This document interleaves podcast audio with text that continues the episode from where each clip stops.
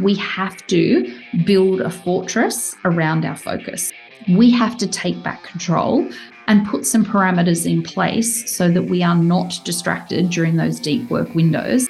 Hello, it's Andrew May, and welcome to another edition of the Strive Stronger podcast where we pull apart those two words strive from the French word estrave, which means pushing through challenging times and coming out the other side, and stronger. It's all about being stronger physically, psychologically, emotionally, financially, in every part of our lives. Dr. Kristy Goodwin is one of Australia's leading digital wellbeing and performance experts, and a mum who also deals with her kids' techno tantrums. She's a researcher, author, speaker, and media commentator who provides science backed solutions to optimize wellbeing and productivity. Kristy draws on cutting edge neuroscience to explain the profound impacts technology has on our performance and health without prescribing digital detoxes and going laptopless. Kristy worked as an educator before becoming an academic and a speaker. I'm really going to pull on that thread today. She speaks at conferences, schools, workplaces, and medical conferences throughout Australia. She is on a mission to empower people to foster healthy and realistic digital behaviours that support performance and well-being. Kristy is also the resident Strive Stronger digital well-being expert. We've got her in the studio. Welcome. Great to be here. Thank you. Now, you're here with myself and Angela Poon. Ange is my partner in crime at Strive Stronger. And I said to Ange, I'm interviewing Dr. Kristy on digital well-being, and she said, "You are not doing that interview without me," because as you know, Ange and I do a lot of work with organisations. In fact, the three of us, I am the rose between you two thought, no, I'm the thorn between you two Let's try. that was actually a Freudian slip. You know where I'm going, ladies, as well. So let's get back onto the content. A rough frame today, Kristy. I would like to go through number one, what is digital well-being? Two, we'll talk about digital addiction. And my gosh, that's just increasing. All right. So I want to really see what you're doing to try and put the brakes on. And three, we can't talk about this without a solution. So number one to start with, what is digital well-being? Now, now, our Strive Stronger definitions, when we talk about 10 dimensions of well-being, we say digital well-being is the ability to craft and maintain a healthy relationship with technology. What's your definition? Yeah, look, I think you're spot on. I also define digital well-being in the sense that um, how can we cultivate healthy and productive relationships with technology so that it is supporting rather than stifling our well-being? Because I think we'd all recognize many of us feel like we're slaves to the screen. You know, we salivate like Pavlov's dogs every time we get an alert or a notification. Um, you know, research tells us many of us are picking up our phone before our partner first thing in the morning. Some of us have a condition called nomophobia, fear of literally not having our phone in close proximity. So I think the reality is many of us have developed some unhealthy digital dependencies. So digital well-being is certainly about how we can use technology. It's not about digital amputation. It's not about aiming for inbox zero. Those approaches and digital detoxes just don't work and they're unrealistic. It's all about how do we foster those sustainable habits and behaviors around technology because it's plays an integral role in all of our lives, both personally and professionally. You'd have to pick a light partner if you're going to pick up your mobile phone before your partner, like if you're going to pick up your partner, they have to be live, right? Best dad joke. Dad joke, isn't it? oh, we've just finished Father's We've Day. just started. I'm allowed to have one, but I know what you're saying. We, we pick up our mobile phones before talking to or connecting with partners and friends and loved ones. I, I think it's really interesting even thinking about that term. What is digital well-being? So go back when you, know, you two were still at school and I was studying it was physical well-being. It was all really we understood well-being, or the definition had been skewed largely from physical activity. We threw in a bit of nutrition, rest, recovery. Then the psychologist and the exercise physiologist, thank God, started to intermingle and didn't put themselves in vacuums. You're not a head on a stick. So we had psychological well-being, but we've really expanded that, haven't we, to the point that it now has its own. I was going to say niche, but that's incorrect. It's a category, digital well-being. It is. And I also think that our digital well-being has huge impacts on other facets of our well-being. They're inextricably linked. We know, for example, our digital habits are having a huge impact on our physical health. Everything from our musculoskeletal health. Many of us have developed, you know, tech neck where we're hunched over our devices and it's having a, a physiological impact on our musculoskeletal health. We also know it's having a huge impact on our mental health, you know, constantly being tethered to technology, not having a psychological break from our work because now, you know, the, the boundaries between work and home have become obliterated. Um, it really is having a huge impact. It, you know, the way we sleep is radically being shaped by technology and our, our use of de- devices.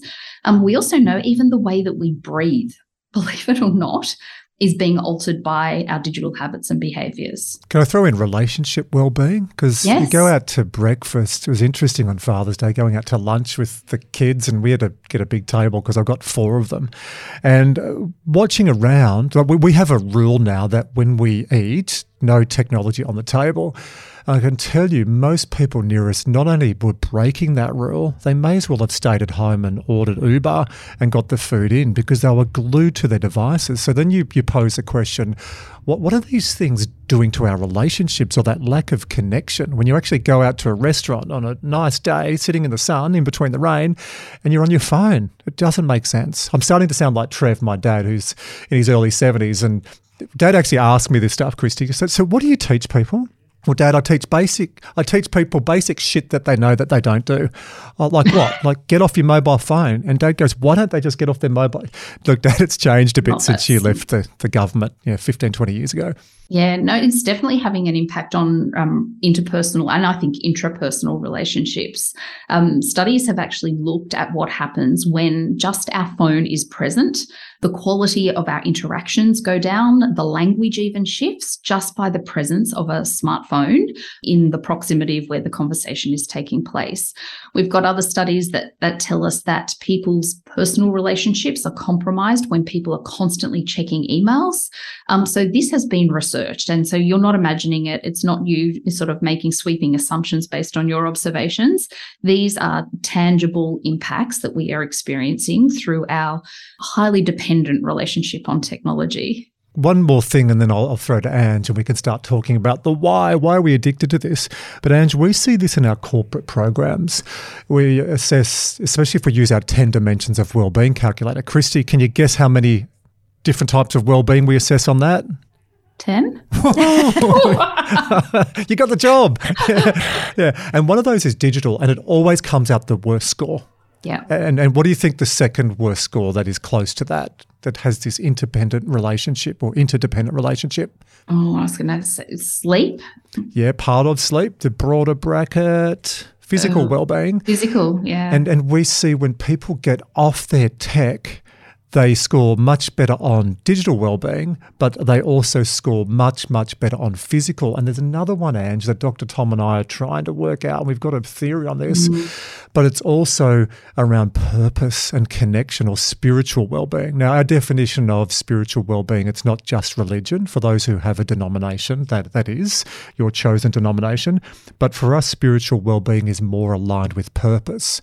And we find when people get off the tech, go outside, connect with other people, they have a much clearer understanding of what purpose is.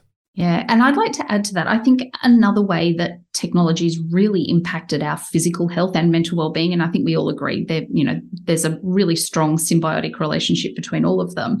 But I have a theory that our digital habits are doing two things. The first thing I think that technology is doing to us is it's added a whole lot of little micro stresses to the day.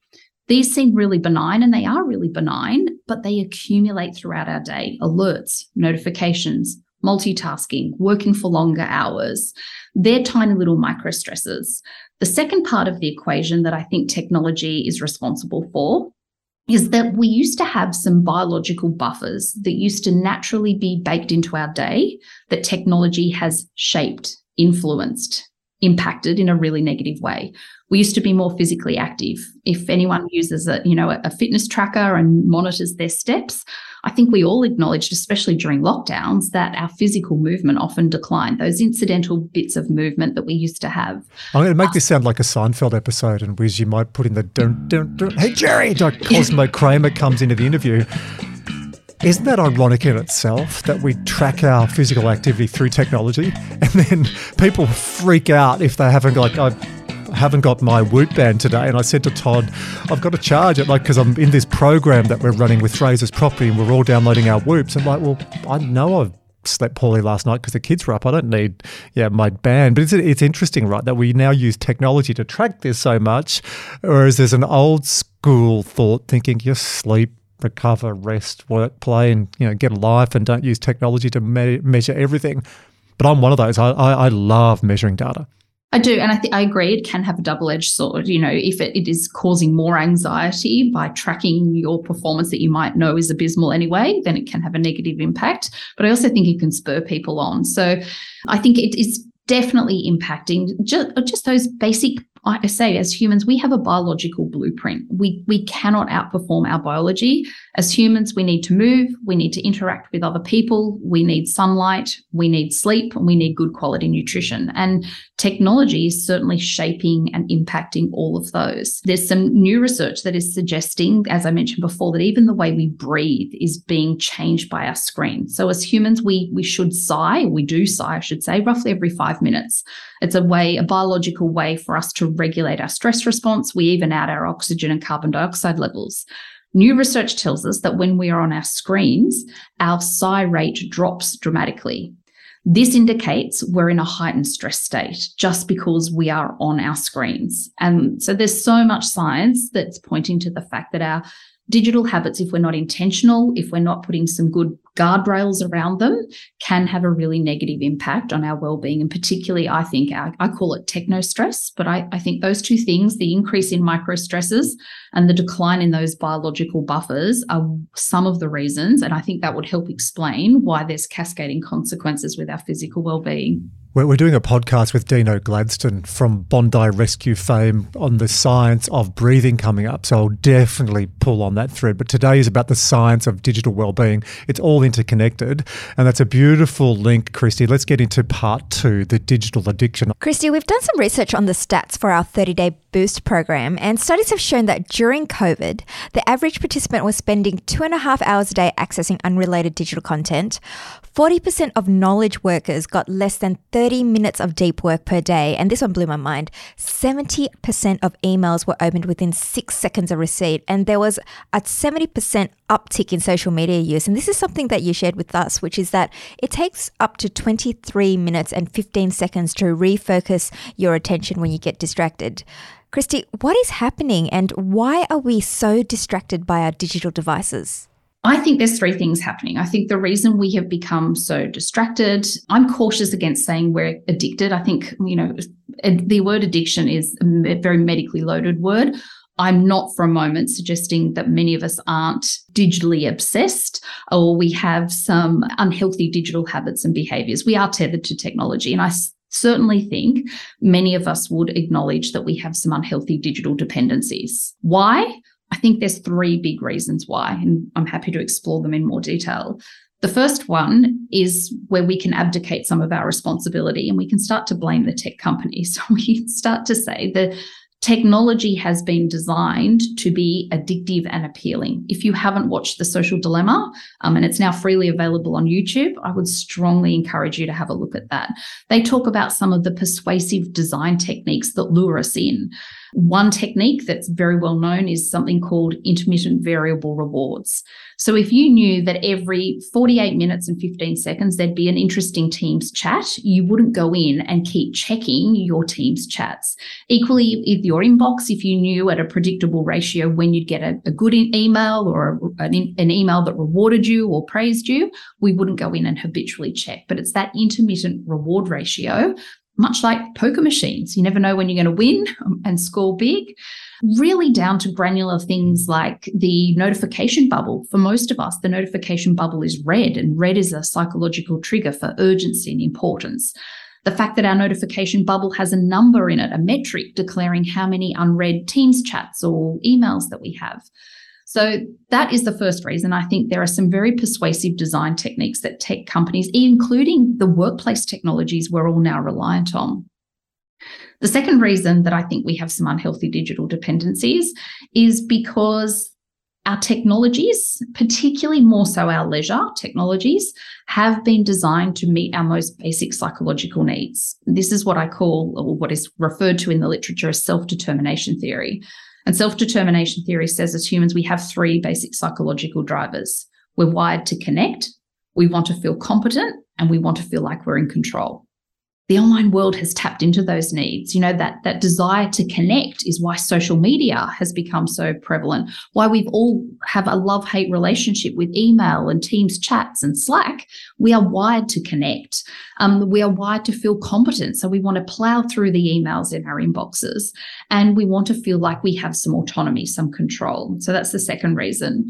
The third reason that I think we are digitally dependent is because when we are online, there are neurobiological changes when, when, especially when we're doing something pleasurable be that scrolling social media checking cricket scores reading something that's entertaining our brain releases dopamine now dopamine not only is a neurotransmitter that cra- makes us crave more and more of whatever made us feel good the problem also is that dopamine actually overrides and floods our prefrontal cortex. So the part of the brain that that manages that, that self-regulates our behavior, that says, you know, 15 minutes on LinkedIn is enough. Put it away and go back and do your deep work. You know, stop triaging your inbox and get back to the, the, the data analysis that you really should be doing. When you're doing something pleasurable, that part of your brain cannot regulate what you are doing. So there are a whole lot of things I think that are happening. I think it's the collision of those three things. The tech's been designed in a way to lure us in. It meets our psychological needs and it causes those neurobiological changes. Kristy, there's so many factors that just luring us in. You talked about those dopamine um, effects on, on the brain. I'm interested in knowing do we know what the long term impacts are to our brain because of the impacts of d- digital addiction? I have to be honest and say, in some regards, we are conducting a bit of a living experiment. You know, the iPad is not very old. We've had smartphones for many years. Some of the research is pointing to the fact, and, and it is an emerging body of research, that our digital habits can ha- have a negative impact on our physical and our mental health. We know our attention spans are most certainly shrinking. I heard in some of your statistics that you were listing before. A study was done a couple of years ago with knowledge workers. They examined over 180 million hours worth of knowledge workers' online time, and they wanted to see how long knowledge workers could focus on their work before a digital distraction diverted their attention. This particular study found that it was an average of six minutes, six minutes of deep focused work before the ping of an email or a notification or a calendar reminder diverted our attention. Well, there was some Harvard research done a couple of years ago. This is pre COVID, which I think would have got worse during COVID when we are getting updates every day on numbers and what's happening and working from home and everything else as well. For the first time in history, this Harvard Business Review article said the average attention span of a human being is less than that of a goldfish. Goldfish, the little suckers, can focus for eight seconds. Yeah. I'll, I'll go for four. But now with bings and dings and buzzes that we're getting distracted every couple of seconds. It's ridiculous. If if think about if someone had left for 20 or 30 years, if they'd gone and lived mm. up in the mountains on a glacier or just somewhere not connected, coming back, you hear this about people who've been incarcerated in prison for you know decades. They come back and go, "Oh gosh, I now have to get my money out of a machine." I think about what would happen if someone had been off the grid for 20 years and they came back. It would do their head in. It, and it does. It elevates our stress, you know, our, and what many of us are doing to try and cope with this constant digital demands coming our way is we're reverting to multitasking. People are sitting in meetings and they're triaging their inboxes. They're trying to split their attention. And we know this only adds to our stress. When we multitask, our brain releases cortisol, the stress hormone. We know we burn through glucose, which is our brain's energy supply. But the most fascinating research that we've done with multitasking is that instead of information going to our brain's hippocampus, which is the memory center of the brain, when we multitask, it goes to a part of the brain called the striatum that doesn't help with our long term retrieval. So we've almost been forced to then adopt even more unproductive, unhealthy habits out of necessity to cope with this. So, one of the things I say to people is we have to build a fortress around our focus. We have to take back control and put some parameters in place so that we are not distracted during those deep work windows. Otherwise, as you said, that, that 23 minute and 15 second, it's the resumption lag that is hugely costly to our output if we are spending the predominance of our day just going backwards and forwards between bits of information and being in this highly distractible state. Kristy, now speaking of the cost of that on our output, we when I when we walk around offices, we s- often see there are employees, especially the younger ones, Andrew, when they're sitting in front of their laptop. No worries, Grandma. younger ones, look at you. hey, I'm in the older generation, okay? Uh, but we we'd see them in front of the laptops, and their their mobile phone is sitting in between their hands as they're typing, and that you talked about multitasking and being distracted. I do wonder what is this costing us in terms of, or what is this costing companies in terms of productivity and lost time? So I'm going to answer the second part of your question, but I want to talk about just the mere presence. A study has actually quantified this. So if our phone is in our line of sight when we're working, let's face it, that's how many of us operate, even if it is on silent and even if the phone is face down, if your phone is in your line of sight, it has around 10% impact on your cognitive performance. I say to people when I'm working with them, put simply, seeing your phone makes you 10% dumber. It literally is a brain drain. People people who are listening to this on audio didn't see the visual gag then. I, I did have my phone on the desk. I had notes on it. And as you were saying that, I just dropped it on the floor. It's it's fascinating, making it 10%. I, I get it. Because even when you're going off notes, and I, yeah, most of my notes for a podcast are on paper, so I don't get distracted. But you think you're reading on your notes section on your iPhone, and then a message comes up. You get a text from your mum, your partner, a kid. I totally get it. It distracts you. I'm never having a digital device in the studio again, Ange. Good idea. That was very distracting. it was. But it goes back to that idea biologically, we're designed so that if something comes to us, an alert, a flash, a sound, biologically, as humans, we are primed to perceive that as a threat. Could that be a tiger about to chase us? If so, I need to be in a heightened alert state and I need to respond. So we're acting out of our natural biological tendencies. So um, really important that we, where we can, you know, really pragmatic things, not for the whole day, but when you know you've got to get some deep focused work done, put your phone somewhere where you cannot see it and also hear it. In terms of what it's costing organizations, this may scare you. And I need to point out this is US data because I don't think anyone in Australia has been brave enough to quantify what it would be here. But the economy, uh, sorry, the Economic Intelligence Unit actually quantified what distractions were costing US organizations. And they found, are you ready? That the average knowledge worker lost 581 hours per year due to distractions. That equated to being about 28% of their working week. And in terms of income costs, that cost an organization around 34,000 $448 per employee, which equates to $1.2 trillion in lost output. Wow, that's incredible. It's Can scary, you, isn't it? can you imagine if we didn't have the, the these distractions, how much more productive economies will be? But because of all of this, we're losing hundreds, if not thousands, of hours of, of man I'm time. going to give a balanced argument. Uh, first of all, I'm not surprised at that number 581 hours.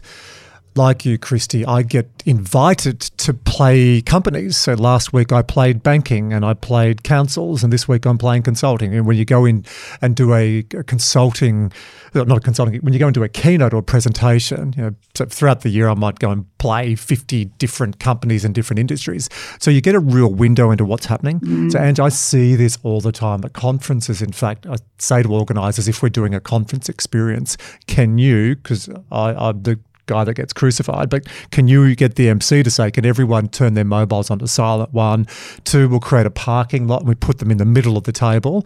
Uh, they can still see them, Kristy. So I know they're 10% dumber, but that's better than being 50 or 60% dumber. and you see the anxiety go up, and I have a bit of fun with it.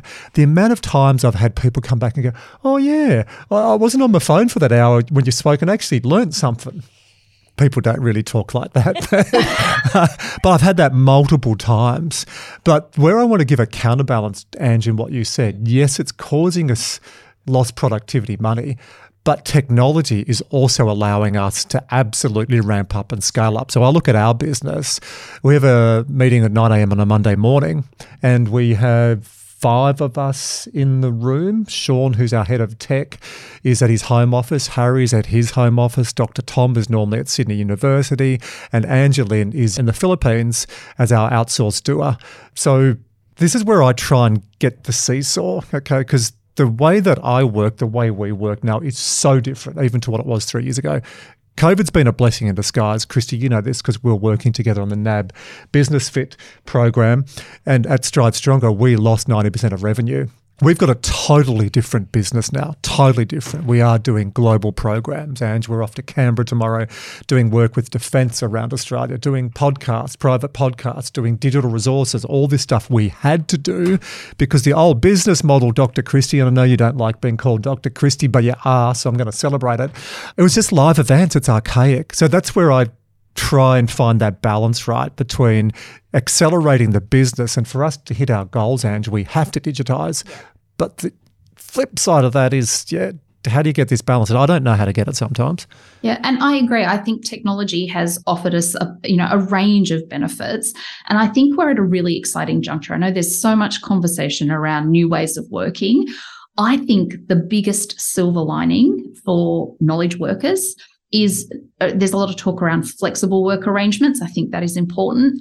I think the conversation and the dialogue should be shifting towards productive work arrangements. What does it look like for you to be productive? And I often talk about, you know, in an organizational perspective, this is flexibility within a, a like a framework within some constraints. But we know um, Future Forum recently published some data saying that 95% of knowledge workers are demanding schedule flexibility. They want flexibility around when they work. This is the silver lining of the pandemic for knowledge workers. If we're no longer constrained to the nine to five workday in the office, can you start to structure your day so you do your most productive work when you are biologically most focused and alert? You know, very few of us ever really were most productive and alert between nine and five. We all had different peaks and troughs. So now we've got the opportunity to redefine when work gets done, also where work gets done in terms of location. But I think that's a huge opportunity. And that's where we can start to say, if you're most productive in the morning, if you're the early bird, then that's when you have to build a fortress around your focus. Early birds, people love working with early birds. Early birds are awesome, yeah. said with no yeah. Slant of bias at all. I, I don't know if you can tell, Kristy, but I'm not an early bird, but this one is. So I often get emails that hit my inbox in the morning. But we, you talk about that flexibility and working in in a way that works with your own operate, which what we call operating rhythm. And we've actually been doing that within Strive Stronger since the start. And like you said, it is a silver lining because you're able to then use that time of focus where it suits you. So with Andrew and myself, I know that he works super early and he gets his day set up, but it doesn't mean that I have to respond straight away. And I think that's the key thing when you're talking about having some of those boundaries because often even when you're receiving those pings and the alerts and you're talking about okay to show that i'm competent i have to then go and answer that email or, or action that item I think it's about setting those boundaries and expectations within your organization so that it's not about just responding straight away, but doing it in a time that suits you. Totally. So I'm doing a lot of work with teams at the moment to help them um, articulate what I'm calling their digital guardrails. So coming up with team agreements, and this is not something that I write and they adopt. This is a co-constructed set of digital norms, practices, and principles around how we use technology. So, you know, what's an acceptable internal email response rate? How do I accelerate an urgent matter? Is it a Teams chat? Is it messaging someone on WhatsApp? Is it picking up the phone and having a good old fashioned phone call? Which people don't hardly ever do now, isn't it? I'm just picking up the phone. What have I done wrong? I think I said that to you a couple of weeks ago. You rang and went, What have I done wrong? What, what, what, what did I do wrong? um, coming up with those parameters, you know, what are our param- parameters around virtual meetings? We all know virtual meetings and hybrid meetings are mentally taxing. They're exhausting for a whole host of reasons and to do with our brain. Shit boring. Aren't oh they? my god! Am I allowed to say? Oh yes, it's my podcast. I can say that. so we've naturally come to part three, which is the effects we've evolved into this, Kristy, without even framing it. I, love that term, digital guardrails. And just closing out, Ange, on what we said about productivity. Yeah, I'm, I'm the gazelle. I'm up uh, on a, my operating rhythm or my better week on a Tuesday. I'll come in here 5.36 and bang out a couple of hours before everyone else is awake because that's when I think best. But Ange knows that she doesn't have to respond then. You're much more of a tiger bordering on a bear. So you'll work you know, late morning, but definitely early evening into the evening. But just having that understanding of what the people in your team are like is massive. So that's that's a huge thing we need to do.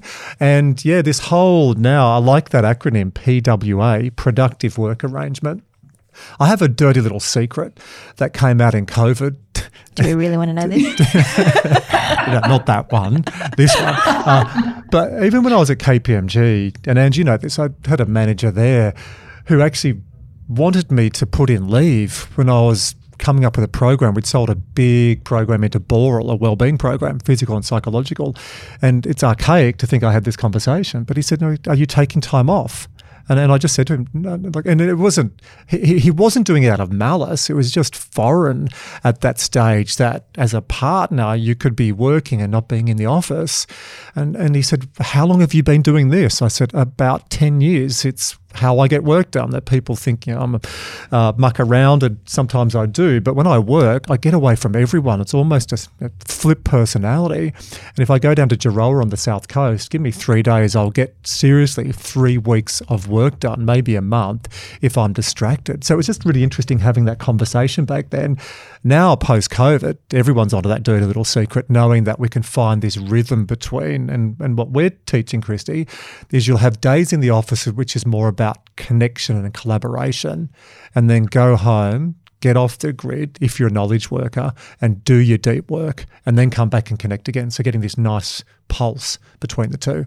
Yeah, I love that cadence. And I think it's really important we acknowledge that people certainly do need that that flexibility. But as I said, I think we're better off focused on when are you most productive? Because wouldn't it be great if we could get more of our work done in less time? And in doing so, we'd naturally start to support our well-being as well, because we're working in, in congruence with how we're neurobiologically designed rather than against it. Do you ask that question in your workshops and programs? Do you get people to talk about when they are most productive? Because it seems so simple, but I get people looking at me like, God, I've never been asked this question before. Yes, we get people to identify their chronotype. So you can identify, there's a whole raft of measures you can use.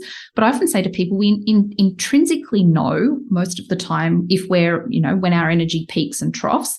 And I often say to people, if you're not quite sure, think about the last time you took annual leave and, and think about by about day three or four, not the first couple of days when you usually just exhausted. But when would you naturally start to wake up and when would you naturally start to go to bed in holidays? That is often an indicator as to when you're most focused and alert, and you can translate that to your, your natural day because there's so much evidence that tells us that if you can get your work done during your, your peak performance window, your output um, will increase exponentially because you're working the way that you should. And for people listening to this who are very linear and detail focused, Kristy said day three or four, not day 20 or 21, because there's a thing called the free running cycle or free range cycle that over a three week or two week or three week period, a month, gosh help you, when you don't have to get up early, people tend to faff yeah. around at night yeah. and get up later and later. So it's not at the end of three or four weeks because everyone will go, woohoo, I go to bed after midnight and get up at eight. No, yeah, that's holidays. I will point out many of us think we, I, I should say, the data that we're collecting indicates that many people think they're night owls than what actually are. And I believe it's our tech habits that are suggesting or nudging us to adopt some unhealthy habits that mean that we are falling asleep later. You know, being on our devices in the 60 minutes before we go to sleep, we know does two main things. One, it delays the onset of sleep because our body doesn't make enough melatonin, so it takes us longer to, to fall asleep. And two, we also know that once we do fall asleep, without adequate melatonin, our deep and REM sleep stages are significantly shorter that is when memory consolidation occurs. That's when our restful sleep occurs. And many of us are having, you know, are curtailing the amount of sleep we get in those periods just because we've been on our devices before we go to sleep. So I'm sure you don't break any of these rules. I'd love to know what is a day in the life of your household with active crazy, busy children. I got busted last night by Archie, my 11 year old. He couldn't sleep. He woke up. He came out, got a drink of water. He said, "Dad, you tell everyone to get off your mobile for the melon and melon, melon something." oh, I love it. yeah, I know he's, he's a funny little man.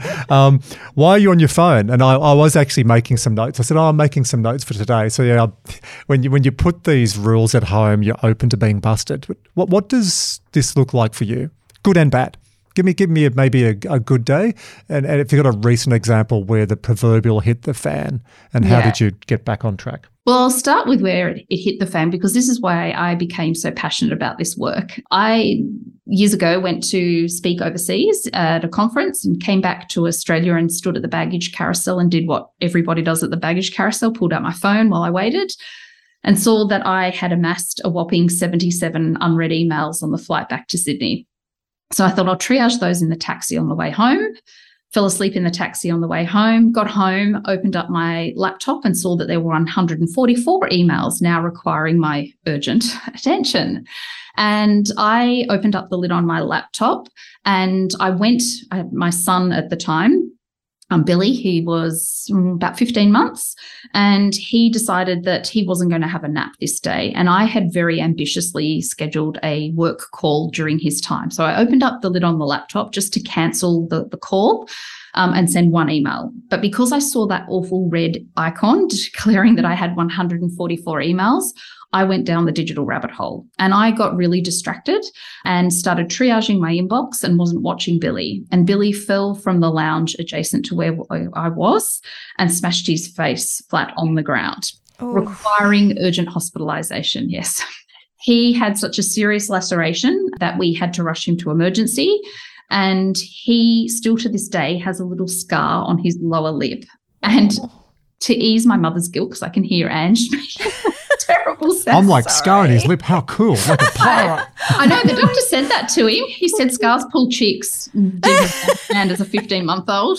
Um, because I was mortified. I was devastated and racked with mother's guilt. But I will point out he'd done the same thing or a similar injury falling off the lounge two weeks earlier when my husband was dutifully supervising him. So I'm suggesting that the serious wound he sustained was just a reopening of an existing wound. But it was at that point in time where I realized here I was talking about distraction and digital habits. I wasn't immune to the digital pull. I got mm. sucked into the digital vortex and it had really serious ramifications. Now, you may not have serious ramifications, but I think that if we were all deeply honest with ourselves, many of us are tethered to technology. You know, I go to swimming lessons and I look around, and, you know, when kids finally, after 22 weeks of swimming lessons, they nail the tumble turn, they come up and their cap's filled with water or half off, and their goggles are filled with water, and they're looking up to give you the thumbs up. And you miss the moment. You know, we're missing those micro moments of connection with other people that are really important. And I often say technology can connect us, but it can disconnect us. It can bring us together, but it also can mean that we're alone. We're often together, but alone. So that's where I really stuffed up. And that was really the catalyst for me to go, hang on, what is it about the online world that's drawing us in? Why are we so distracted? Why can we not focus? As an adult, I would have liked to have thought I had fairly good brain architecture that would help me navigate this, but I become distracted. Were you teaching this topic then, or did no, that incident? No. Okay, right. So that that was the catalyst. So I'd been speaking about the impact technology was having on children and teenagers, and it was then I went, hang on, we're just as guilty. We're just as, if if not more so. Um, we're not being often good digital role models. And we know kids' brains have something called mirror neurons, meaning that they're biologically wired to imitate and copy. And if we're you know, yelling at them to turn their devices off while we're at our laptop or with our phones, often it's natural for them to em- emulate and imitate what they're seeing. So, Billy, when you listen to this, your mum's business is a direct result of you. You deserve a percentage. Stop it. no, all, all jokes aside, all jokes aside, you had an acute incident that really, I call that yeah. the, the, wake up or the slap, bang, like you, have really been startled. Yeah. That's a gift. And, and thankfully, I'm, I'm being just facetious, but you know, Billy's got the scar, but it could have been a whole lot worse, right? But that was a, a, a, a micro incident that had a big impact on you and charted a totally different career.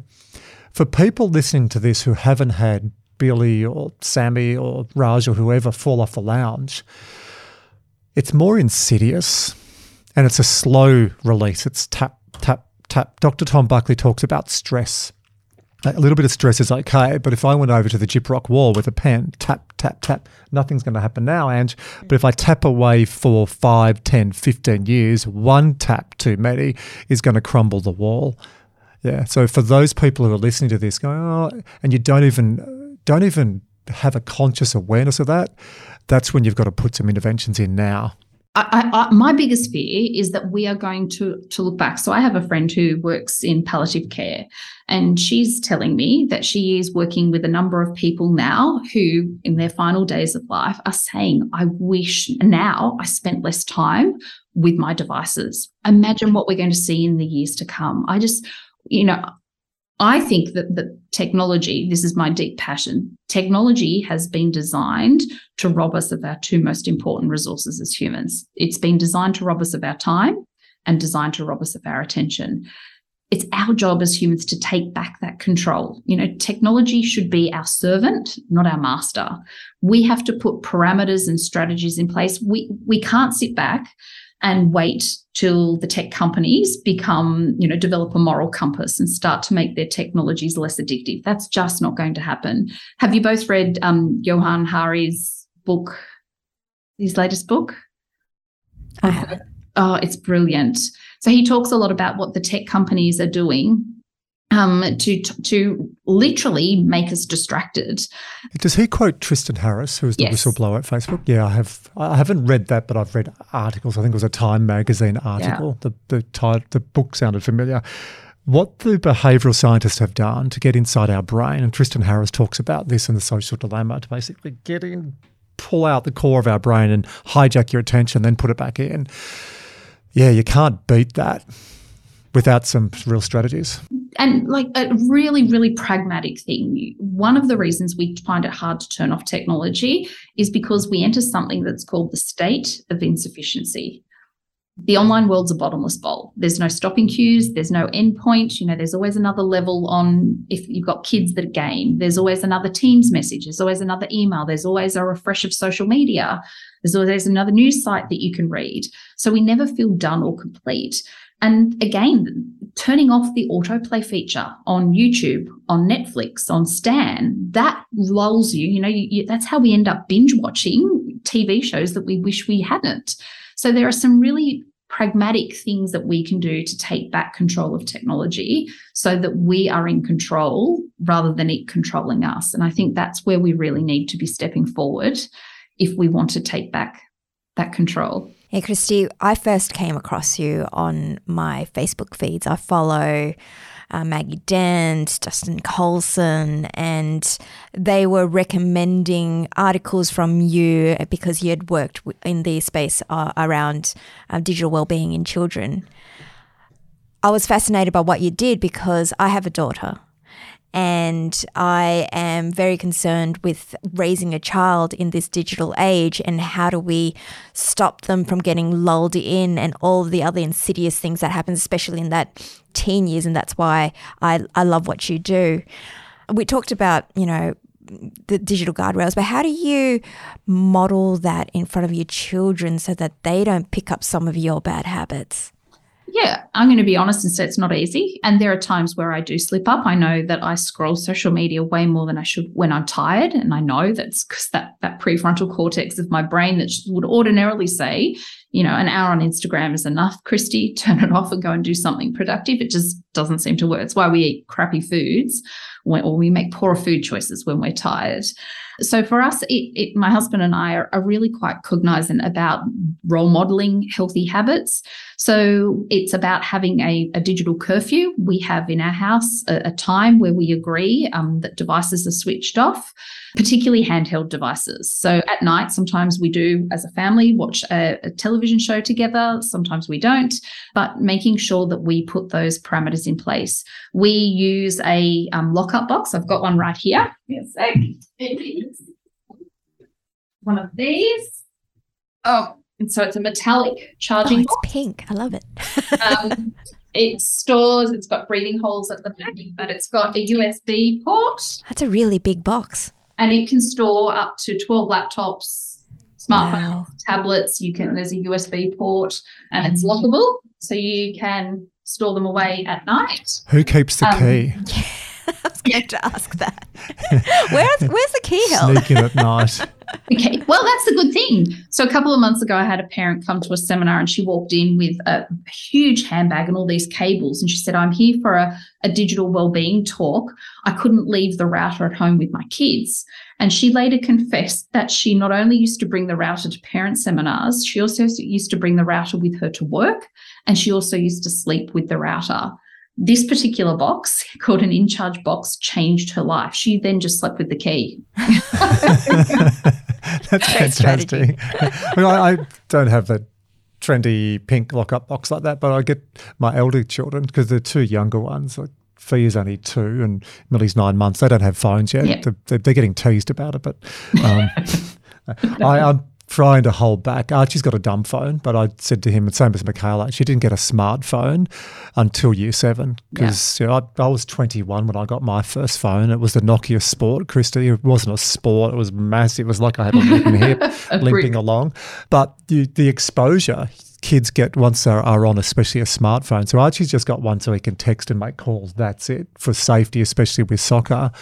But you just think now, we are bombarding kids from such a young age. So some of those simple rules, like so for older kids, put your phone in the drawer at night. I've, I've busted them at times. I'll come out and they're sneaking to try and get it, but it creates some much better habits and behaviors that hopefully they can take into adulthood as well. Yeah. So simple things like having a landing zone or a digital depot, like a designated spot in the house where devices go. And I say to parents, develop these habits early because future you will thank you. It's so much harder to retrospectively, in fact, I'm going to say it's impossible to do this with a 16 year old. Um, so I encourage parents to develop these habits early on. And I also say, if possible, delay dunking them in the digital stream for as long as possible. You know, if your eight year old son came home from school one day and said, Dad, how about the keys to the car? I'd like to go and do burnouts. We would say no. Yeah. If you're a We would. Thank you. bad, bad answer. asked this recently at a seminar and there was a pregnant pause and it was very awkward. I just said, Look, I'm really sorry. I'm cautious Kristy from Sydney and it's just a hard no to If you're in Dubbo or Wagga, where I grew up, burnout is part of your culture. Like if you can't Well- do a burnout, you you basically don't get keys to go to the next part. Keep talking. I Yeah, digress. no. Well, we had a, I went spoke in rural Perth and I mentioned this analogy there, and they had a 10 minute forum as to whether eight year olds could be doing and should be doing burnouts. Um, I don't doubt that. but it's, I think we need to be okay with saying no to our kids. You know, if they've never said to you, you suck, I hate you, the worst parent in the world, then maybe you're not doing a good enough job. Like we have to put in place firm boundaries and we need to give them reasons for our, our no.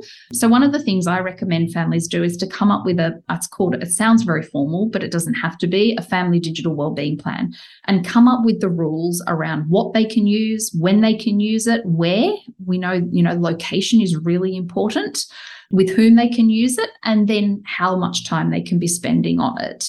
And if those parameters in place, they're almost like your family digital guardrails, then it's much more likely, as well as if you are role modeling good habits yourself, you know, keeping it away from meal areas. Really, really important for conversation. Keeping it out of the car. And, and I'm talking about the car for short distance trips for two reasons. One is that if they get used to getting in the car and pulling out a device, it's a near impossible habit for kids or teens to break when they're a provisional driver. Yeah. And Such a two, good point. the car is one of the few times in the day where your kids are trapped in your close proximity. They may actually talk to you. They love kids, and research tells us this they love talking to the back or the side of your head. So they love, do you remember Dickie Knee from Hey Hey It's Saturday? They love Mr. those Somers, Mr. Nee- Somers. Did you watch Yeah, that? Ange? conversation. No, your mum and dad did. I don't. I, I remember. Hey, it's. Saturday. I remember there was like a pink bird or some sort, and that's about the extent of my memory. You were so studious. You were probably studying or you know, doing other stuff. Music lessons. Good Chinese girl. You said that, wasn't it? Violin lessons, piano lessons. You weren't allowed to paint. Piano lessons and Chinese school. Yes. No. No. Wasn't watching Hey, it's Saturday. But they love those conversations. So the car's a really ripe opportunity for that. So I just, I think there's so much we can do. You know, we can put our hands in the air and say we're addicted, you know, it's crept into every crevice of our lives.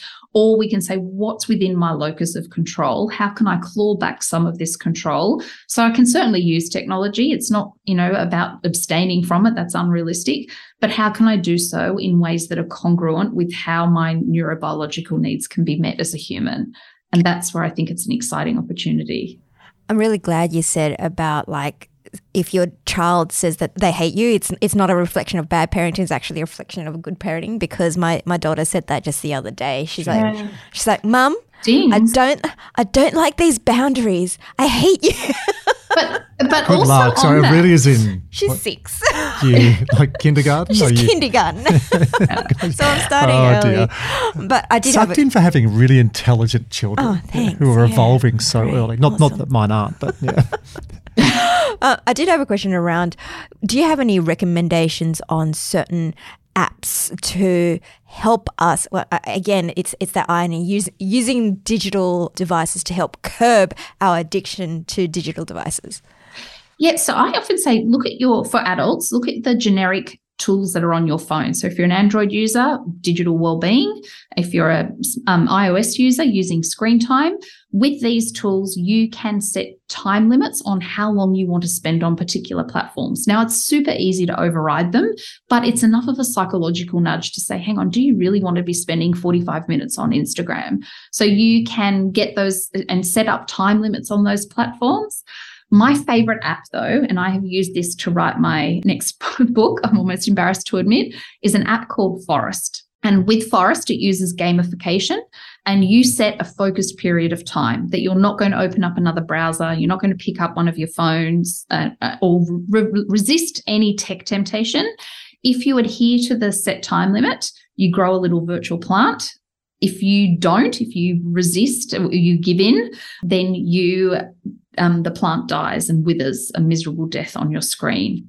It is so simple, but my goodness, I don't know what it is about growing a virtual plant that is so enticing and captivating, but it helps you to sustain your focus. So that really, forest. yeah, I love that because that really speaks to the gardener in me. So I'm going to go and, and download that app after this. Any other apps you recommend, or are there any other apps you recommend people not to have? Oh, let's get controversial. Oh, not to have. Oh, look, look, I'm going to say TikTok. We know, and um, the only reason I'm saying, look, if uh, if you can moderate your use as an adult, then that's fine. But we know from a study that was just recently published that looked at young people. This particular study did brain scans showing what happens inside the brain when watching customized short form videos. TikTok videos. And what they clearly showed that the reward, the addictive pathways of the brain get activated when watching those short form videos as compared to long form videos. So they've really been engineered so to be addictive and to be appealing and to suck us into that digital vortex. So Personally, I'm sticking clear of TikTok because I know I could go down a digital rabbit hole there. I think you've got to figure out what's your your poison. teenagers, I have a teenage daughter, 14. If they're not on TikTok, they'll, they'll be ostracized. Yeah. If you spend too much time on TikTok, it takes over your life. It, it really is a balance it is. To, to find. And, and I said that to Mickey recently. I said, darling, well, why don't you just get off TikTok? She's dead, but that's how everyone's sharing messages, and I want to be part of the conversation. So I get that. So we've put a time limit on it. And yep. she said to me recently, Yeah, I might even go shorter because she she realized and, uh, going way back you said you're not sure about the word addicted. But mm. i think if you looked at someone who was playing poker machines yeah, with a stimulus response we would say absolutely unequivocally non-apologetically you're addicted. So i might be a little bit more blunt around this but i think people are so addicted to the medium. And again kids that are getting their mobile phones now 8 9 10 and beyond and they're the sympathetic nervous system is being abused from a young age, I really think as parents we've got to start getting a lot stronger around this and being really present. So I love hearing some of your examples, and and yeah, we, we're always dancing with that balance. But I think if I didn't intervene and if my partner didn't intervene, Mickey would be using it an hour, hour and a half. And you hear of these stories, right, where kids are just spending hours on TikTok. And so self esteem becomes inextricably linked with medias from social media. And for young women, especially, all the images on social media are so sort of falsified as far as filters and changing shape. It just sets up so many problems. I'm It on the hobby horse on this one because I'm very passionate Yeah. about it. And as I mentioned before, their brain has mirror neurons. So they're biologically wired to imitate and copy what they're seeing, what they're hearing, you know, unattainable body images. And so this sets them up for a, a compare and despair phenomenon. And we know that's having a huge impact on their mental health. One of the things I encourage families to do is when they give their child a device is to obviously set up parental controls and restrictions but to set those tools that I mentioned before, so screen time or digital well-being, and when you can start to quantify, when they get their phone for the first time and you go through their weekly report and say, hang on, you're spending four or five hours a day, what's the opportunity cost? And I think when we po- poise it in that way, it almost puts the onus together with us because they can't often make these decisions alone but say what are you missing out on if you're spending 4 hours on your screen what else could you be doing with that time? Because as I said before, they've been engineered to rob us of our time and our attention. So putting some parameters in place so they can make better choices around how they spend that time, I think is so important. But that requires significant time on a parent or a caregiver's perspective. What what does a great day, a great digital day? I love your use of alliteration. What does a great digital day? It's hard to say that. Look like for you when you're winning. When I'm winning, Yeah. So I wake up. Um, we have a timber alarm clock in our room. I have made the move to remove my phone, and I, I can say I resisted this. I've talked about this for a long time, but let's face it, having your alarm on your phone is really easy and convenient. So I have taken the phone out of the room, use a timber alarm clock to wake up. I get up and do some. I'm a bit like you, Andrew. I'm an early bird, so I'm the lark. So Morning. I- yeah, we can have early morning conversations.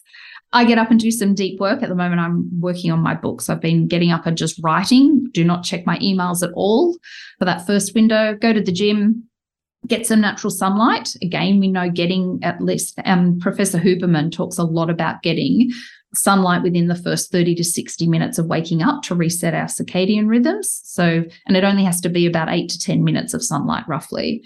So, getting some sunlight, um, I get a coffee, come home, and then deal with the morning craziness of kids. Then I do a quick check of my emails once the kids are all dropped off. Then, because I'm the, the lark and my energy's at its peak in the morning, that's where I try to really do my deep work. So I don't tend to reply to emails. I might triage them. I have a, a folder method that I use. So I'm doing all my deep productive work. Then I try, if I need to have meetings, batch them at the end of the day or the tail end of the day. We know, for example, we've talked meetings are, are taxing virtual meetings in particular, but research tells us our productivity drops by around 22% before a meeting because we often it's that anticipation. I'm not going to start that project because it's too much required and the meeting's going to start in another 20 minutes. I'll just leave that. So um, I have a list of shallow tasks that I can often do. So I'll pull out that shallow task of some things that I can quickly scrub off the list if I've got some meetings coming up. Do those virtual meetings, and then it's often kid time in the afternoon. I may have presented somewhere in between there. I forgot about the actual, that's my deep work too. Picking up the kids. And then I try not to, I have a, a, a digital curfew where I try and finish my day and then be present with the kids. Now, that doesn't mean that the phone gets hidden away, but I'm really conscious about not picking it up and using it in front of them all the time. Putting my laptop away, again, a really concrete signal to my brain that the day is done. And then being with the kids, and I often have to present in the evenings. Which I do find a bit exhausting. so, wearing blue light blocking glasses, um, I know, just put on the floor. Here they are. Um, I wear blue light blocking glasses if I have to be on my screen late at night for work. And then winding down, having a predictable wind down routine um, where I'm not using technology. So I think if anyone listens to that, you've just spoken about what you do first thing of the morning, aligning to your concentration curve, periods of deep work with shallow work, little bits. So, you know, I call that mind the gap It's interesting 22% decrease in productivity. Mind the gap. When you're jumping on the tube in London, you've got to mind those gaps. It's the little windows we have 5, 10, 15 minutes here. I've seen some research on this. David Allen talking about that those gaps can become a couple of hours a day if you've got lots of other meetings. So that's really good advice. Uh, I work similar, and you work similar. Uh, if you are self employed, I can see that working. Yeah, uh, my question would be what if you worked in a large organization? What's your advice to them because they often have less control over their diaries as to how they work? Well, let's be frank for someone listening to this going, Oh, I'd love to do that, but you guys are stressing me out. I get to work at eight o'clock and I'm told what to do. My meetings change. I've got people reporting into me, dotted line reports, global meetings as well. Uh, there's some tension around that with people who work in big organizations, multiple touch points. And if it's global as well, we take a hit here in the Southern Hemisphere because when the executives, men and women in the US offices, especially in New York, want to go to the Hamptons for the weekends, we get the phone call, I know this recently, 2 or 3 a.m. in the morning invite, well, so they can wrap up in the afternoon. So, yeah, help out those stressed workers who feel like they have no agency coming back to what's within your locus of control. So, do you have some control over when some meetings are occurring? So, if you can, can you try to squash out the meetings where you are inviting people? Being really cognizant about whether you need to attend all meetings. We know it's called the zero cost of inclusion. And it is now so easy to send a meeting invitation to a plethora of people who we never would have asked to come into a board meeting. So just be really careful about who you are inviting. Ask whether the meeting could be possibly recorded and you read through the transcript or listen to it at one and a half speed instead of being there if you had to. Putting in place some strategies while you are on your virtual meetings. We know they're exhausting. So hiding your self views so you don't have to see what you look like. Um, part of the brain, it's called your fusiform gyrus, and it is processing your faces. So when it's on a virtual meeting, it is working overtime. So hiding your self view can help. Reducing the size of your screen on virtual meetings can also reduce how overloaded we feel with virtual meetings. What we know is that when we're on a virtual meeting, we are usually about 60 centimeters away from our monitor, depending on the size of your monitor. 60 centimeters is what we reserve for what's called social intimate distance. This is the space that we normally reserve for cuddling, comforting, lovemaking, wrestling, tackling.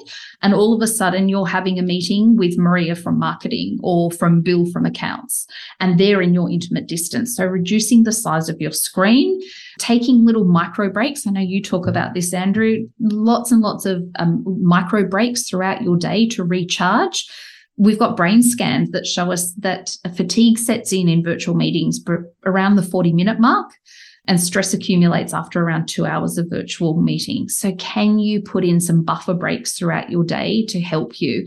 Something as simple as closing your eyes gives you the two regions of your brain, your occipital and temporal lobes that process what you see and hear. They get a break just by closing your eyes. So there are really pragmatic things that people can do so that they can have a rest whilst they're on these meetings as well. But I think coming back to taking back what you've got control over, and again, when you have got those pockets of time for deep productive work, building that fortress around your focus so that you're not going to get sucked into other tech temptations in that time. And you mentioned Andrew Huberman before. One of the tips he's got that I've built into my practice is going panoramic. Yes. Because when you are doing all these virtual meetings, you're looking at the screen. That's a really interesting one about that intimate zone, about 60 centimeters. So shrink it down or sort of get back a little bit more. But I've started doing that. So what it means is panoramic, sort of look outside. So where we are in the studio, we've got a beautiful bay window, and you can see buildings off in the distance. So go wide on your vision and, and do that even for gaze. 60 to 90 seconds yeah. to take your gaze wide and getting back into a little bit of evolution. That's how we used to walk around the plains and yep. the savannas, and now we're just myopically focused. So it's a great way of recharging. Build some breathing into that. It's a it's a double stack. Yeah. And huge impact on our stress because when we have a narrow field of vision, biologically, that's when we needed to be stressed. So we activate our sympathetic nervous system when we dilate our gaze. This is how most of us are spending the, you know, bulk of our days with a very narrow gaze because we're looking at a laptop or a desktop computer. So, as you said, really good advice. You know, broadening your or dilating your gaze makes a huge impact on our stress as well. Yeah, I love that. That I'd, I'd also found that like that intimate dis- connection with a screen that is just fascinating. I've never really thought about it before, and now I'm rethinking the massive screen that I have at home. Great for productivity, but probably not great for my stress levels. I think though, but let's be realistic. The work we do for, a lot of people listening to this, the the majority of people listening to this are using technology, are knowledge workers, or even if you've got a business, we have a number of small business owners that came onto this podcast who were with us on that Business Fit. You'll have periods where you need to work. So if you're an artisan baker, or if you have a, a lounge distribution business, you still have to use technology. But for us, like we use technology a lot. So what I like today, Kristy, and I've I've seen your message evolve a lot. You're doing this day in, day out, I can see. You're speaking, you're writing, you're coaching. And isn't it interesting? Because I'm also into another bloody book. but the clarity of your message today has gone to a different level. Oh, yeah? thank you. And we'll talk to you about this off air, but I wanted to to celebrate it on air as well. Just the way you're sequencing messages it, I can see that you've done lots and lots of reps and sets, right? You don't get the clarity, the acronyms, the alliterations, the solutions without doing hours and hours of work. So you make it sound simple, you make it sound sexy and memorable, uh, but it's a lot of work and heavy lifting goes behind the scenes. But getting to my point, it's not either or, it's and. How do you have a productive operating rhythm? How do you have a digitally connected workforce? How do we and scale across the world and have people seeing our Ice Drive platform? And how do you recharge and take micro, break, micro breaks? And how do you connect with your kids or for those who don't have kids with family or loved ones or pets or friends and have hobbies and not be a boring batshit at a dinner party when all you can talk about is work and your technology.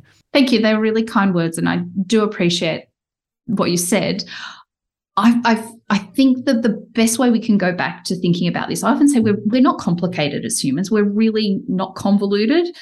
If we go back to how do we operate best as a human, I've, I've said this today, we cannot outperform our neurobiology. We have some biological constraints. How can we use technology in ways that support our human needs? Then we're going to be on a really good path to use technology in helpful ways. I think what we're seeing at the moment is we, and through no fault of anyone's, you know, many of us took our laptops under our arms in March 2020 and said, look, off you go, figure out hybrid work, or it was remote work initially. Um, we've uh, voraciously adopted social media in the last several years. So, how can we start to think about how we use it in ways that are congruent rather than in conflict with our human needs, then I think we're in a good place to move forward. I think what you're trying to say is being a lot more mindful about how we use it. And now that we know that the pull of the technology is so strong, then it's, I, I interpret that as taking stock of how I use technology. And when I do use technology, being mindful so that it's about using the technology to my advantage and not being controlled by it. Yeah, Spot on. There have been so many messages today. There have been great acronyms like PWA, Productive Work Arrangement, alliterations like dipping into the digital divide. I got all the D's right. You've got solutions like digital guardrails and family digital wellbeing plans, and some awesome catchy sayings like techno tantrum, zero cost of inclusion, and social intimate decision making. I'm going to put you on the spot give me three to five things. So if, if, if, people have got to the this far in the podcast, well, of course they have because I'm with two beautiful, intelligent women. But if someone just wants this, the top hits, quick fix, what would you say are the three or five things to absolutely categorically do to help you go past go and to collect $200? Okay, this is like selecting your favorite child. Um, I've got lots of little. I You've got one, right? I've everyone has a. Is that well, it's Billy because Billy, I ruined Billy. Poor Billy, his pirate scar. um, look, I often say the basics work if you work the basics. So having a digital curfew makes it, it sound, and it's harder than what it sounds, but putting some parameters around your tech use before you go to sleep. Not only is it the blue light effect, but it's us thinking about what we're doing on a screen, especially if we're on an interactive screen. So having a, a 60 minute curfew. I think we need to stop nibbling on our inboxes. So many of us spend our whole days in our inboxes, and our inbox becomes our to do list. Research actually has quantified that the ideal number of times you should be checking your inbox is between two and four times a day. Anything less than that, and you start suffering from FOMO, anything more than that, and it puts a huge dent in your productivity. Good luck doing that in a big bank or a consulting firm. So I'd at least get people to find a happy medium pockets. in between. Yeah, yeah pockets. Okay. Yeah. Number one, digital curfew. Two, stop nibbling on your inbox. Number three. Number three, um, I'm going to say start monotasking, not multitasking. And again, easier said than done.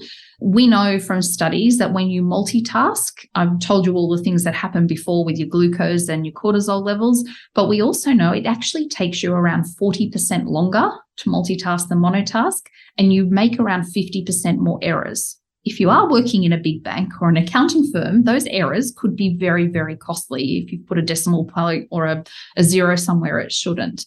So, starting to do one thing and doing one thing well. My other habit Fourth one would be to be taking regular breaks.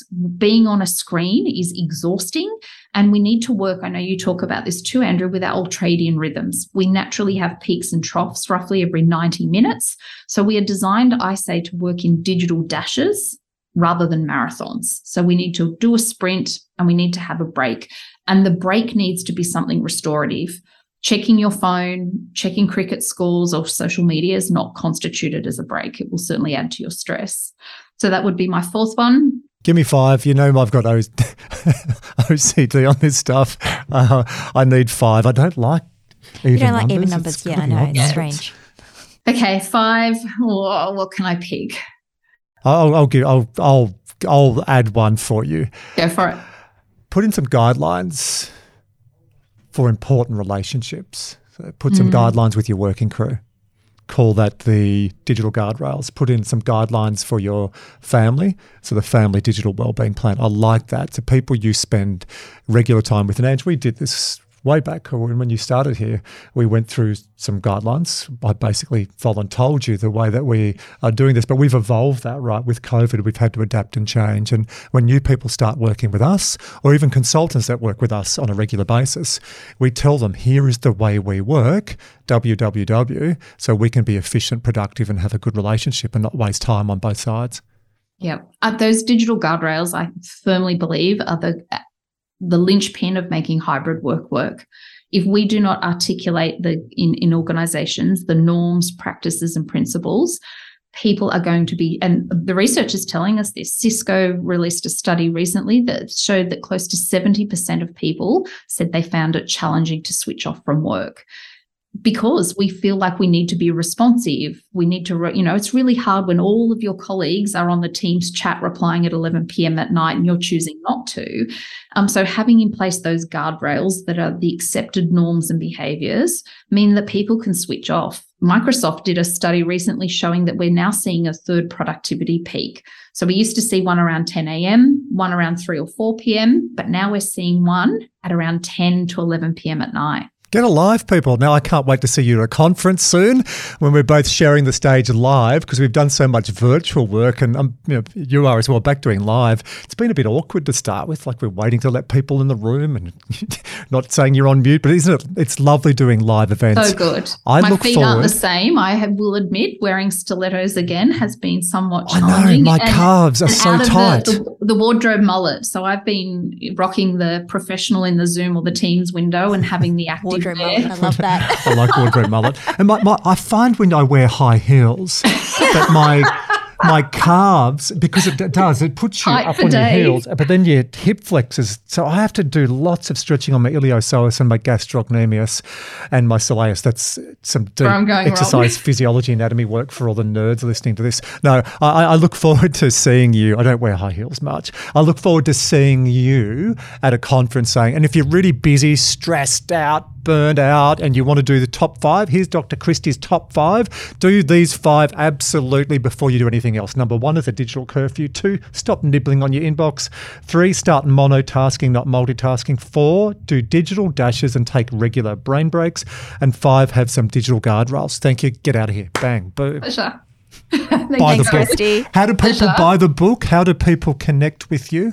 Uh, so ironically, if you need your dopamine hit on social media, I try to share bite-sized bits of information so it encourages people to tame their tech habits. So I'm on Instagram and LinkedIn, um, and my book will be coming out with Major Street Publishing in February. I'm saying this here. So I go off to edit it um, in February next year and available on my website as well. Name of the book? Uh, Dear Digital, we need to talk. Oh, that's a great name. That's a great name. Gosh, that's a good name. All right, final question. This is the flip. Is there a question that you are sitting there thinking, gosh, Andrew, Angela, this is a question you need to ask me? Or the flip, is there a question you would like to ask us specific to digital well-being? Oh, I would love to know from both of you. I'm a big believer in micro habits. I think making radical shifts never really leads to long term behavioral change. So I'd love to know what's one micro habit that either of you, and I'm putting you both on the spot here, that you have applied to better use your digital devices. Have you tamed technology? I'm going to go first. Um, I don't know whether it's a micro habit or, but it's it's using uh, technology in a way that helps me be much more focused, which is my. And I don't, I don't have any. Rip off. I don't have any um, sponsorship or anything like that. But it's it is my very simple digital notebook that does nothing other than take notes. No distractions, no pop ups, no emails, no calendar invites. And I, I must admit, I do have someone to thank for that, which was you, Andrew. Oh, acknowledgement. Right, thank you. Andrew had had his great, uh, reMarkable that he was using, and he would he'd write all his notes, and then we'd have these conversations uh, with clients, and he'll ask me a week later and go, "Oh, what did client ABC say about X, Y, and Z?" And I'll be and I'll be flipping through my paper notebook, and I wouldn't be Oh, able to say to find me, it. what, what did Steve say in that meeting? And I'd go, I said that there's 15 staff in the executive team and then 47 in the other one. And you go, how do you remember that? And I was just telling Edge, I've got this amazing photographic memory. And then I had to let him know I actually take notes. And then if you read your notes after you take them in the meeting, and the research shows this, it absolutely elevates that memory recall. Yes, so this is what I use now. You, you can categorize them into clients, you can categorize them into organizations, and then it's like a filing system, uh, but externally that you're able to then go to your notes for. So that has been a game changer uh, for my productivity. Mine is um, Tuesdays. You work four days a week, Ange, so you have Tuesday to paint and spend time with your family. Uh, and, and we call it FOT in our office. It's fuck off Tuesday. And I, having four kids, I go to work, a- as I know you do, to get a break, right? Love my kids, but when I'm at home, I can't do deep work. So I'm on fuck off Tuesday, I come in here and I love it because I'll come in early and just do some writing, and then I'll go home. I live near work, literally a walk like over the road, and go home, then have brekkie with the kids, and then come back, and then I'll do a block where I don't have tech on. So uh, it's actually anti-tech, and I'll do my deep work on a FOT morning, and I get so much done so much. In fact, you said to me one time, How are you getting all this done? Like, well, the little secret, just have a half day a week where you just go deep and write stuff. And I find, Kristy, for what you and I do when you're speaking and coaching and writing and mentoring and podcasting, the base for me is that at least half a day. I'd ideally like a day, but we're busy now, Ange. You're pulling me to all your programs that you're selling, which is a great problem to have, but at least half a day a week on content. So then when you do write a book or put a program together or do a podcast, you're constantly evolving information. Whereas if you're just flying in, doing meetings and you know good work but not going deep and doing some of the hard yards on IP it is then bloody painful to write a book or put something together so that that's my little Love secret on that is FOT All right. Well, I've turned off the microphone on my phone um, because I was sick of getting sponsored ads. But I was going to say, if the microphone was still on, I've been looking at a reMarkable. So this will be a test to see if turning your microphone off really does stop advertisements coming into your social media feed. I'm temp. You may have sold me on a reMarkable. Oh, he, has got the reMarkable, Googled. but I I actually did a bit more research and I actually went with a different um, tech called uh, I think it's this is called Supernote. Okay. Um, because with a reMarkable uh, that you you have to get a subscription, um, and I didn't like the subscription model, so I found what I think is a much more superior device. It's why I'm the sales guy and she's the strategic operations manager that keeps it all going. Does the due diligence. Hey, um, Ange, this has been fun having you in the studio. We've done podcasts where I've interviewed you, you've interviewed me, but we've never gone co- side by side. No, it's, it's, I think a format we'll have to do more of. Oh, I've enjoyed it. Have you? Yeah, I have. Um, and like Kristy, always enjoy talking to Kristy as well. So she's made this fun too. Is yeah, it just you? Yeah. No, it's just much better with doing with other people. I, I, I, just want to finish on that. Yeah, you, are doing the Repton set, you're doing the work, you're putting great information out there. So thank you today for sharing those tips and keep doing what you're doing because people need this. Kids, uh, mid range adults, even more mature adults, we're all being bombarded by the technology and we need to put in some habits and behaviours. So thank you for sharing what you do. My pleasure. Thank you for having me. Nice Thanks, to chat Chris. You too. Hey, it's Andrew, and we hope you enjoyed that episode. We would really appreciate it if you helped us amplify the Strive Stronger with Andrew May podcast by sharing episodes with colleagues and friends and going to iTunes and leaving a rating and review. This really does help us get this message out to a wider audience. And if you would like to know more about how Strive Stronger uplifts teams through optimizing human performance and well-being, make sure you check out strivestronger.com. And if you'd like to know more about my personal practice, focusing on all things human performance, go to andrewmay.com where you can explore the books I have written, including MatchFit, which has now sold over 85,000 copies, or book me as a speaker at your next annual conference or company offsite. Or if you'd like to really turbocharge your business and personal success and wake up to a better way of living, working, and leading, check out my brand new evidence based Human Performance Academy that starts in July. I'm really, really looking forward to getting that going. And if you'd like to receive regular updates from me each month, make sure you subscribe to my monthly e newsletter, the AM Edition.